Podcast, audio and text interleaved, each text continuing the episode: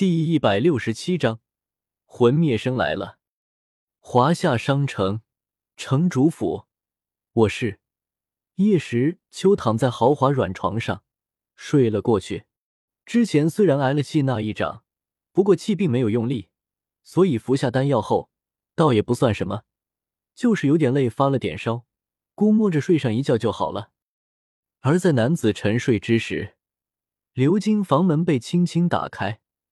一个身穿白色长裙的柔美女子端着一盆热水缓缓走了进来，看着那躺在床上的男子，眼中闪过一丝担心，将脸盆放下，毛巾打湿，拧干。女子轻轻的走到床边，坐下，细心的替男子擦拭着出汗的额头。石秋看着男子那棱角分明的英俊面容上带着因发烧而产生的红晕。女子的眼中带着一丝无奈，不自主的伸出柔弱无骨的玉手，轻轻抚摸了一下他的脸颊。嗯，什么人？脸受到触碰，刚睡着的叶时秋猛地睁开双眼，蹭了起来，还没看是谁，抬起手就是一爪，直接将坐在自己身旁的女子撞到墙上，死死掐住对方的脖子。啊！忽然受到重击，后背又狠狠的撞到金刚石墙，脖子也被掐住。女子很是难受，不仅仅是呼吸困难，更是疼痛难忍。当下发出痛苦却十分甜美的声音，一双充满着泪水的眼睛很是委屈的盯着男子。啊！小医仙，看清楚坐下自己身旁的人是谁后，叶时秋连忙松开爪子。将小医仙脱力后倒下来的身子扶住，抱入怀中，急忙说道：“你没事吧？疼不疼？对不起，对不起，我不知道是你。身边忽然靠过来一个人，我还以为是刺客呢，真是……”呼呼呼，倒在叶时秋的怀里，小医仙大口的喘气，脸色通红，脖子上还有一道痕迹。身后撞到了金刚石，也不知道有没有事。你还好吧？我现在带你去找袁天罡。看着怀中的家人，叶时秋有些不知所措，自己怎么就伤到他了呢？疑心病这么重，该死的，都是哪个气，让老子缺乏了安全感？妈的，居然亲手伤了小医仙，真是恨不得打自己一个巴掌。没事的，一点小事。怎么好去麻烦？别胡说，你的事没有小事。叶时秋皱着眉头，一把打断女子的话，将她横着抱起，直接冲出了房门。抬头看着男子那紧张的神情，小医仙呆了呆，然后发出一声轻笑。什么时候，这家伙也这会关心人吗？三日后，华夏医院 VIP 室，小医仙坐在病床上。看着对面沙发上那正帮自己削着苹果的紫衣男子，郁闷的说道：“原本是打算去照顾你的，结果反而我自己进了医院。怪我，早该想到的。城主府戒备森严，要是真有刺客能够无声无息的站到我身旁，那我就算反抗也没用。没想到却误伤了你。”叶时秋低着头说道：“我没有怪你了，不过我想问。”我什么时候可以出院？小医仙颓废的说道。对于叶时秋误伤自己的事，他根本就不在意。他又不是故意的，而且这三天他一直陪在自己身旁，吃饭睡觉都在这。就是小医仙对于自己不能去帮忙照顾那些病人，又不能去逛街，感到有些无聊。可叶时秋却直接说：“医院不缺人，你自己的伤都没好，还去挽其他人？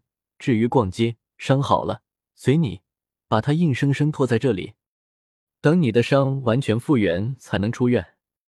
站了起来，将苹果递给他。叶时秋淡淡的说道：“啊，我这只是皮肉伤，可以自己好的。”小医仙反驳道：“这伤根本不碍事呀，谁叫你不肯服用丹药？不然一下就好了。”叶时秋瞪着他说道。丹药是危急的时候用的，不能浪费。而且这城内不知有多少人买不起疗伤丹药。小医仙自幼一人，所以很是节俭，而且心地善良，认为区区皮肉伤不必服用那么昂贵的丹药，用来救治那些伤重的人不是更好吗？他们是他们，在我心里，他们死一万个都比不上你出一滴血。叶时秋转过身子，继续去给自己削个水果去了，淡淡的说道：“石秋，你……”听到男子那虽然有些残忍的话，小医仙的眼中却带着丝感动和说不出的异样。把苹果吃完，可以考虑让你提早出院。抬头看着女子手中一口没动的水果。叶时秋挑了挑眉，说道：“真的？”小医仙很是兴奋。嗯。一刻钟后，你说什么？你再说一遍！小医仙怒气冲冲的对着身前的男子质问道：“伤好了再出院？你刚刚答应过我的。说，我说的是考虑让你提前出院。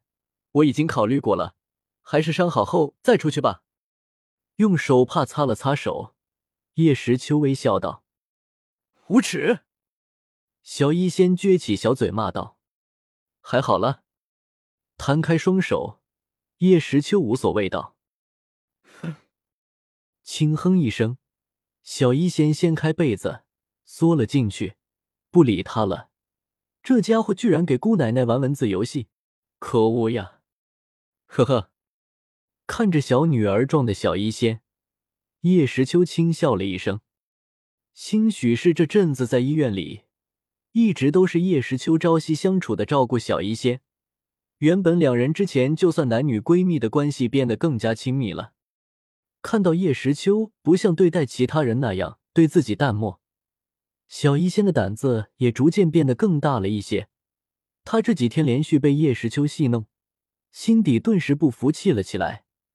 他坐在床上，望着风轻云淡的，像是个没事人一样玩着手机的叶时秋，眼珠子轻轻的转了转，然后就拿起自己的手机，咬着手指想了一会儿，点开短信，输入叶时秋的名字。